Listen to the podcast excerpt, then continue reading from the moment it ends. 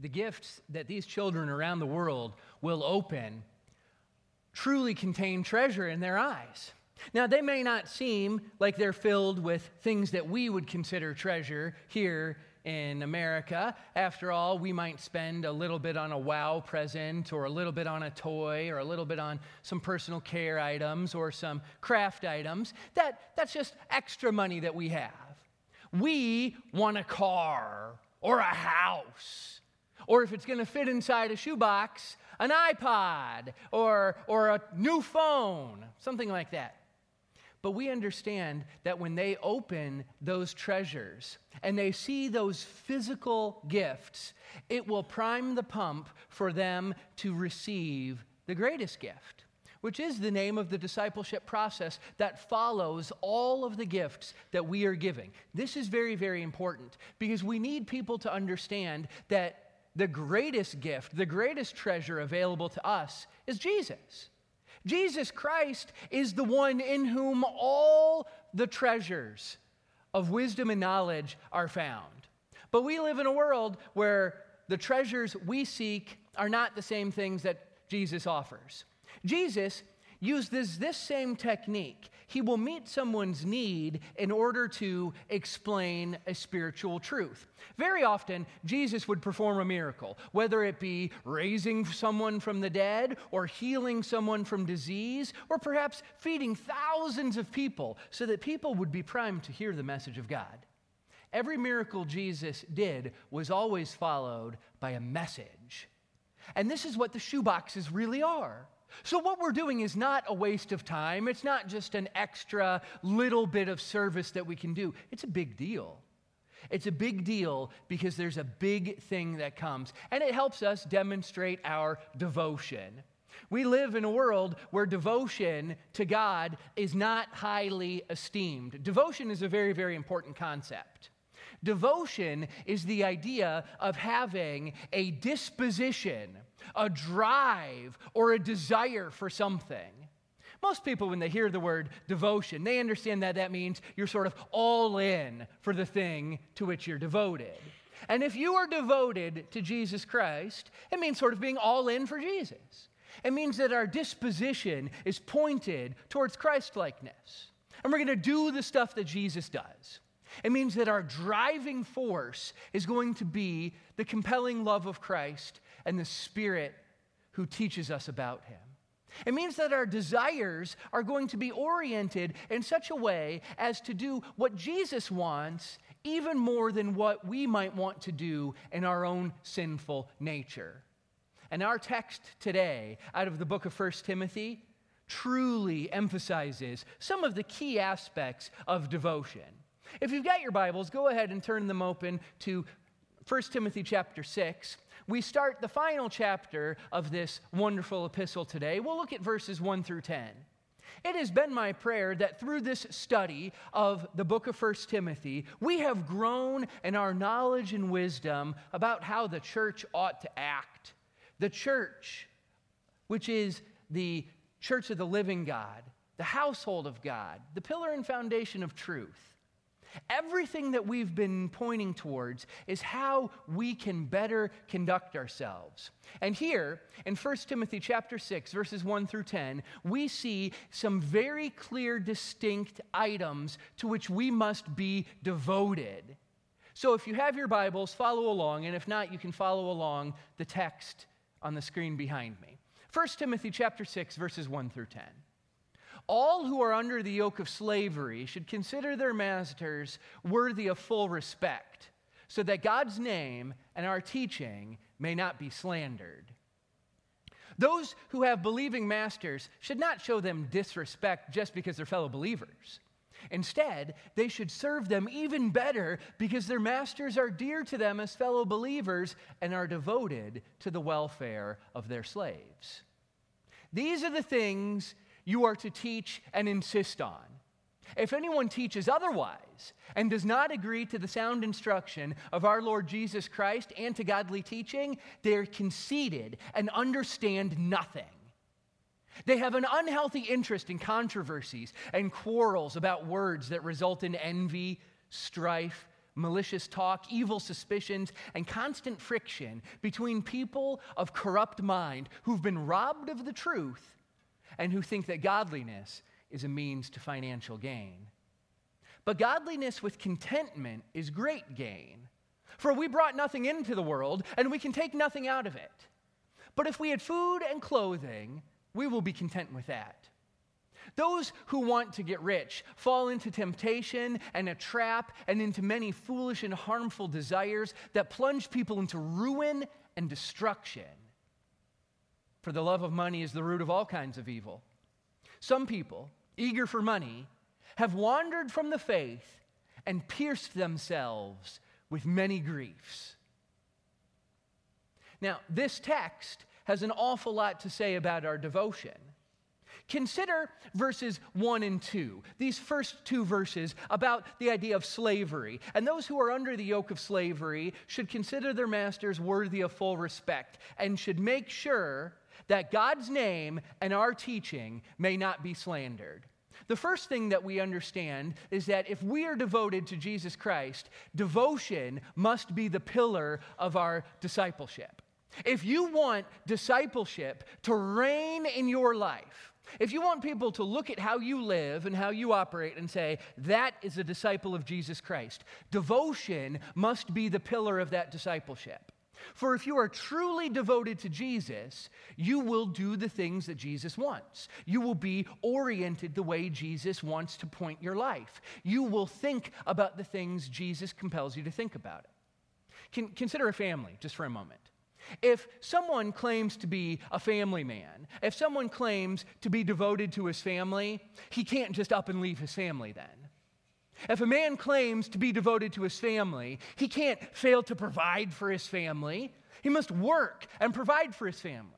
If a man claims to be devoted to his family, he must invest his time, his effort, his energy, his money into his family so that they can see the repercussions of his involvement. Don't claim to be devoted to your family and then have nothing to do with your family. But there are some who claim devotion to Christ, but they just don't show that devotion. And so, the first aspect that we really have to think about when it comes to showing devotion to God is having a devotion to God's glory. God's glory should be a driving factor in everything that we do. When we pray, we should pray things like, God, please be glorified in my life. May you be glorified by what I do and by what I say. And even in the midst of bad circumstances. Now, verses 1 and 2, they do talk about slavery, but the slaves who are under the yoke of a master should not treat that master with disrespect so that the name of God and the teachings of Christianity would not be slandered. Devotion to God's glory is achieved through accepting the gospel and by living a life that flows from that gospel a life of respect a life of hard work and a life of freedom. But it's very hard to demonstrate freedom when you're a slave, and yet even slaves were called to demonstrate devotion to God's glory. Now, slavery is a repugnant practice. Slavery is awful and evil, and it is the gospel of the Lord Jesus Christ that destroys slavery. But the gospel of the Lord Jesus Christ emerged in a social setting in which slavery was commonplace. In the first century Rome, the time that the book of 1 Timothy was inspired by the Holy Spirit, written by the hand of Paul to Paul's protege Timothy in the town of Ephesus, where he was the preacher, there were 60 million slaves in first century Rome. It was very common. And some slaves held privileged positions and were treated very, very well, and other slaves were treated very, very poorly and received horrible abuse heaped on them by their masters. But while the Bible never commanded slavery, it does permit slavery and it did regulate slavery. But it's the gospel that actually destroys the foundation of slavery. It's true, Jesus Christ and the Apostle Paul never called for violent revolution to tear down the institution of slavery. In today's day and age, when we don't like an institution, our first move as a society is to go to violent overthrow and to knock it down. Oh, we need to rip down these institutions that are no good. And so we seek to maybe violently overthrow them. Jesus never advocated for a violent overthrow of the institution of slavery. Instead, he delivered the gospel, which erodes the foundation of slavery. And that's what the gospel does. The gospel destroys the foundation of slavery because slavery is based on racism, on greed, on class hatred, and the gospel gets rid of, of this idea. It gets rid of racism, it gets rid of class hatred, it gets rid of greed. After all, think about what the Apostle Paul says. In Christ, there's neither male nor female, Greek nor Jew, barbarian nor Scythian, for all are one in Christ. Racism has no place where the gospel goes. In fact, everywhere the gospel goes, racism starts to decrease and the foundation for slavery is eroded. Everywhere the gospel goes, class hatred starts to go away. For it doesn't matter if you have a lot or a little, your attitude should be the same as that of Christ Jesus, who stepped out of heaven and made himself nothing. You see, the gospel, everywhere it goes, it starts to erode the foundation of class hatred. And wherever the gospel goes, the foundation of greed is also eroded. For you heard about it in our communion meditation. The early church was devoted to the apostles' teaching and to prayer and to the fellowship and to the breaking of bread. And they gave to everyone's need as they saw fit. They would sell property, they would take care of things. In Christianity, where the gospel goes, generosity follows. So it is, in fact, the gospel and the church where slavery is destroyed. In the first century, it would not have been uncommon for there to be a slave and a master who were both Christian, and they would go to church together. And think about how weird this would have been. A slave might have spiritual authority over his master as an elder in the church, even though he's under the societal boot of his master. The church is upside down and backwards compared to the world. It's where these things happen that slavery can no longer take hold. Radical thinking may be an offense to some, but it destroys the evil foundations of slavery. And so we live in a society where slavery is not commonplace in the Western world, though slavery still exists in this world. We see it in different parts of the world, and there is slavery that still exists. How is it that Christians are supposed to live in a world that can bring glory to God even when we have to work so hard?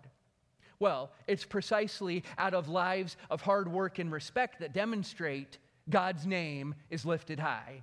When we have a strong work ethic, God's name and Christ's teaching are not slandered. Whether we are Christian slaves or workers, there are always people watching how we live. When you claim to be devoted to Jesus, people will watch you because they want to make sure that the messenger lines up with the message. And if the messenger is no good, sometimes people don't listen to the message itself we must never live our lives in such a way that gives people opportunity to slander God or the teachings of Jesus Christ. And therefore, we must live lives of respect and of hard work. And just because uh, we have a master or a boss who's also a Christian, that's no reason for us to look for entitlement and look for easy street. No, no, no. That's all the more reason to work even harder, to work even better as unto the Lord, so that people may see our good deeds and praise God, so that people may see our our work ethic and praise God. Now, work ethic is a really, really big deal. My dad taught me that I had to have a good work ethic. He taught me to be thankful and he taught me to have a good work ethic. And when I was at Bible college in Joplin, I had to have a good work ethic because I had to pay for college. And so I worked at the movie theater on weekends. And after I got married, I started a job at this company called Easy Living. But don't be fooled. Easy living was not for the person working there. The person working there was supposed to work hard. It was supposed to make life a little bit easier for your clients. And it was a special needs, in home health care kind of thing. So I would work with some special needs people and I would go to their house and I would, I would help a special needs person cook or clean or drive them to the store, help them go grocery shopping. And this was a big deal for me because growing up as an atheist, non Christian jerk, I was not very kind to the special needs community. Not at all. I was very typical in, in this sort of evolutionary worldview, looking down my nose at those with special needs, and, and I, I didn't think anything of it. And so then I became a Christian, and I had to get a job at a place called Easy Living, where I worked with a fellow named Chris who had special needs. And I'd go to his apartment and I'd help him clean, and we'd go to the store and we'd cook meals together. And he would test my patience and he would try me in all kinds of different ways. And I had no idea what God was doing. But he was doing two very important things beside giving me a paycheck so that I could afford the lavish lifestyle of living in a really great apartment in Joplin, Missouri with my brand new bride, Kim. No, no, it wasn't just the paycheck. He was doing two other things. The first thing God was doing, he was preparing my heart for Clark. I was years, I was over a decade away before knowing that Clark would be in my life. And God was softening my heart for the special needs community. I had no idea that He was doing this for a purpose, but God was getting me ready so that I could help raise a little boy with special needs. And my heart was primed to love Him. And I do love my son, and I will teach my son, and I will bring my son to church, and he will grow and learn to love Jesus, and it will be terrific. The second thing that job was doing was helping me to show that work ethic for a Christian is a really, really important deal. I had a non Christian boss, but my non Christian boss knew I was a Christian because I wore it right on my sleeve. I was still learning what was in the Bible at the time, but I'd let everybody know I was a Christian. You know how young, eager, on fire Christians sometimes are. And I was like, oh, yeah, I'm a Christian. I go to Ozark Christian College. I'm a Bible college student. And you know what my boss did? He started looking for any reason to think Jesus was dumb because of me. He started looking at me and seeing if I would trip up or if I would mess up here or there. And every Christian is going to mess up, but when you sin, you repent and you keep going. And this guy would lovingly, or maybe jokingly, call me man of God. And he would say, Oh, here comes the man of God, man of God. And by the end of my time there, he was like, You know, you, you really are kind of a man of God. I was like, Thank you. I worked hard enough so that the name of God and the teachings of Jesus were not slandered by my lifestyle. We must be devoted to God's glory and hard work. But that's not the only thing we must be devoted to. We must also be devoted to the truth. Think about verses 3, 4, and 5. Verses 3, 4, and 5 of this chapter say that this is what we are supposed to teach and insist on. And it's important that we do. We have to teach and insist on the right things. And it's all the teachings in the book of First Timothy. And so we can be devoted to the truth. And the text tells us that if anyone does not agree to the godly teaching or to the sound instruction, then they're conceited and understand nothing. That's no good. But we live in a world where there are two primary groups who claim Jesus but don't let it shine through. One is a group that claims devotion to Jesus, but seeks to, as the texts say, develop an unhealthy interest in controversy and quarrels about words that result in evil and strife and malicious talk and suspicion and constant friction between people of a corrupt mind. And here's how it works sometimes people will have an unhealthy obsession with particular words, and they will say, what the Bible really means is this, and they will seek to tell you that the Bible doesn't teach what it clearly teaches. My favorite example is Matthew Vines. Here's this guy who says that the Bible endorses homosexuality. And I think, oh, that's an interesting stretch. How'd you get to the Bible endorses transgenderism and homosexuality? And he says, well, let me tell you about this particular Hebrew or Greek word. And I said, wait a minute. You mean we actually get to have a Hebrew and Greek fight? I very rarely get to have Hebrew and Greek fights. So I'm chomping at the bit. I'm like, all right. And this guy doesn't know anything about Hebrew or Greek. He's ridiculous. But he'll come in and he'll say, well, you know, this word, because he thinks nobody listening to him knows anything about Greek. And so he'll try to tell you that this particular word means this. And he'll say, no, every time there's a New Testament admonition against homosexuality, it's not actually against homosexuality, it's actually this or that. And he'll try to explain it away. People who seek to explain away the truth of God by developing an unhealthy controversy about particular words distort the gospel. And that is conceited.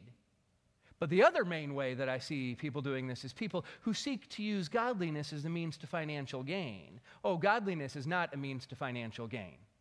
You don't go into the ministry for the money. But there are some people who think, oh, going into the ministry is a great way to make money. Matthew Vines among them. Some of these guys who come up with websites and start 501c3s and say, oh, yes, I'm going to teach the exact opposite of what the Bible is, so give me tax exempt status and people can start funding me. They live very well. It's ridiculous. But there's a whole other group of prosperity preachers, health, wealth preachers. And they'll say, here's the gospel. If you love Jesus enough, you're going to be rich. And if you give us enough money, you'll get rich. Because by giving money, that's how you get rich, And if you're sick or you're old or you're not doing well, just give more money to us and then you will receive the financial blessing.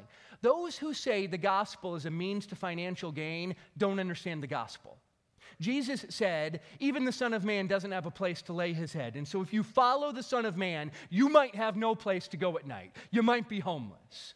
Jesus says the greatest treasures are not in wealth, but they're in knowledge and wisdom, the mysteries of God. You don't become Christian to get rich. In fact, your devotion to truth must transcend all of these things. It is better, Jesus says in Luke 6, to be a poor, hungry, despised disciple than it is to be a well fed, rich, beloved person who does not follow Jesus Christ. Do you really believe that in your life? Is the truth more important than anything else in your life? The truth is glorious. The truth of the gospel is amazing. The truth of the gospel tells us this it tells us that Jesus was so rich that he stepped out of heaven to pay for our sins. The Bible tells us that Jesus paid for the church by his own blood. And the gospel is simple Jesus lived a perfect and sinless life because he's God in the flesh in order to pay for my sins and your sins. Because we can't pay for our own sins, because if we pay for our sins, that costs us everything we have, our very lives. But Jesus could pay his very life for us because as God, he can come back from the dead. And by being raised from the dead for our justification, we're shown that Jesus is the way. And when we place our faith in him, rather than in money, rather than in false teaching, rather than in entitlement, we recognize that we are called to live a life of hard work, but never to be saved, but because Jesus already paid for our salvation. We're called to live a life of generosity, never to pay for our salvation, but because our salvation has already been paid for by Jesus, we now get to live a life of generosity for everyone else. And because Jesus demonstrated perfect godliness, our devotion must also be to godliness. Consider verse 6. Verse 6 tells us that godliness with contentment is great gain. Godliness with contentment is a great gain. That's what we have to be after godliness and contentment. Godliness is Christlikeness. And if you seek to be like Christ and you are content, that is great gain. And Paul tells us look, if we have food and if we have clothing, we can be content with that. In fact, the Bible earlier in chapter 4, verse 8 of 1 Timothy, Paul tells us that physical training is of some value, but godliness has, tra- has value for all things, both in the present life and in the life to come. The most important thing is godliness. And when we have a devotion to godliness, that means we're seeking to be Christ like, set apart from the world and different from the world. The world wants us to look just like it. And that's why the world will say, well, change the Bible to mean this. Well, change the Bible so that you can get more money out of it. And the world would tell us to not be like Jesus, instead, to be like it. No, no, no. We will not be like the world. We will be like Jesus for our devotion to Him is total.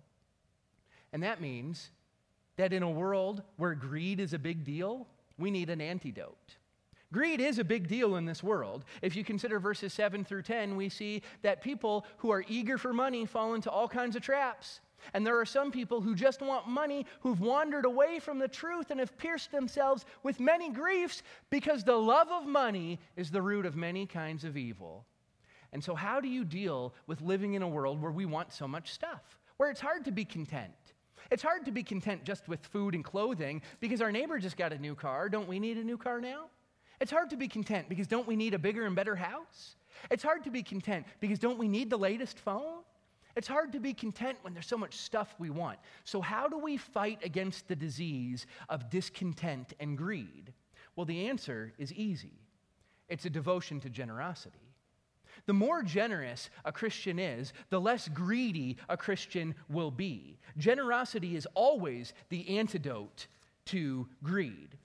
Think about what the Apostle Paul tells us in Philippians chapter 4. He says in verses 11 through 13, he says, I've learned the secret of being content no matter what my circumstances. I know what it is to be in need. I know what it is to have plenty. I know what it is to be hungry. I know what it is to be full. And I've learned the secret of being content in any and every situation and then verse 13 I can do all things through Jesus Christ who strengthens me. The more we are devoted to and rely on Jesus, the more we can be content with our circumstances. I don't begrudge anybody who makes a lot of money. Good, make a lot of money and then be generous with it. I don't begrudge anybody who only makes a little bit of money. Fine, make a little bit of money and be generous with it. If you're generous with a little, you could be generous with a lot. But if you can't be generous with the little you have, how could you ever be generous with a whole bunch? And there are a whole lot of rich Christians who claim devotion to Him but don't follow through. They don't follow through in generosity. Now, see, this is not, and don't mishear me, this is not asking for your money so that you can be right with God. And this is not asking for your money so that you can then receive even greater financial blessing. No, no, no. This is asking for your generosity so that greed might be done away with in your life. It's not to get saved. It's because Jesus has already saved you that God values your generosity. He values our generosity so that we can grow in Christ likeness and we can continue to put away greed that so easily comes in and snares so many Christians. Why can Jesus say it's easier for a, a camel to go through the eye of a needle than a rich guy to get to heaven? Because rich guys love money. And you know what Jesus says in, in Matthew chapter 6, verse 24? He says, No one can serve two masters. Either you're going to hate the one and love the other, be devoted to one and despise the other. You cannot serve both God and money. Pick. You can't serve both God and money. So, how can you be a rich guy and a Christian at the same time? Easy. Just be generous with your money. Don't serve money. Let money be a tool you use to further the kingdom. If you are a servant of money, you will not love God. That's why Jesus says in Matthew 6 21, where your treasure is, there your heart will be also. Where's your treasure? That's where your heart is. You want to show me what you're devoted to? Let me see what you spend your money on. I'll see if you spend your money on good stuff or bad stuff, because that's where your heart is. And so, most of us will spend the biggest portion of our money on our house because we love our family and we need a place. And all right, we're doing that for God. Good. But do we give our money to God stuff? Now, I'm not asking for God stuff money so that you can get rich. No. And I'm not asking for God stuff money because I want to get rich. No, no, no. I'm asking for generosity so that you can avoid the disease of greed. Colossians chapter 2, verses 2 and 3 are very important to me. Listen to what these verses tell us. Paul says, My goal is that you may be encouraged in heart and united in love, so that you may have the full riches and complete understanding, in order that you may know the mystery of God, namely Christ, in whom are hidden all the treasures of wisdom and knowledge. Just as a little kid is going to open up an Operation Christmas shoebox and receive treasure, that they've never had before. They'll get a doll or a car or a ball or something cool for them. We open up Jesus, and He's a treasure chest. And the treasure that's inside Jesus is all the riches of knowledge and wisdom. Do you love knowledge and wisdom more than money? Do you love knowledge and wisdom more than comfort? Do you love knowledge and wisdom more than entitlement. If you do, then the challenges that I have for you this week are going to be very easy. The first thing I want you to do this week, I want you to read 1 Timothy 1 6 every single day. Every single day this week, I want you to read the whole chapter. Just read 1 Timothy chapter 6 every day. You'll read about money, you'll read about finishing the good fight. I want you to read 1 Timothy 1 every single day this week. And then I want you to contemplate. I want you to contemplate. And here's what I want you to contemplate specifically whether you magnify God with your life. Does your life magnify or nullify God's glory? And in these three areas, does your life magnify or nullify God's glory by your work ethic, by your understanding of doctrine, and by your approach to finances? I want you to think about money. And I want you to think about where do I put my money? Do I put my money towards God stuff or do I put my money towards me stuff? I want you to think about your doctrine. Do I take sin seriously like God takes sin seriously? Do I, do, I, do I avoid the things that God tells me to avoid and do I embrace the things that God tells me to embrace? Or am I listening to fools with corrupt mind who have an unhealthy interest in controversy? I want you to think very hard about your work ethic. Do you work hard for the Lord? I love working here at Glendale Christian Church. It is an awesome place, and the team here has a lot of really great work ethic. And I'm excited to announce, in case you didn't get it in email form, that we're expanding our team. And that's going to be really, really good news. We're inviting, and she's accepted, so Julia Smith is coming to the staff. Julia Smith is going to be our music and media minister. And that's going to be so awesome. We've been without a music minister for like three months, and we've been out and without a media minister for like ever. We've never had somebody really focused on that. And uh, and, and that's really good because in this day and age, uh, people really care about media. And so we need somebody young and slick with computers and able to do that to really be devoted to the media stuff and make it awesome. Hey, whip that app into shape, whip that website into shape. Hey, do some social media posting, stuff that I don't know or care about. Julia. She's going to know and care about that. And we need somebody to help us with music. Now, we've got some awesome musicians, as you heard this morning.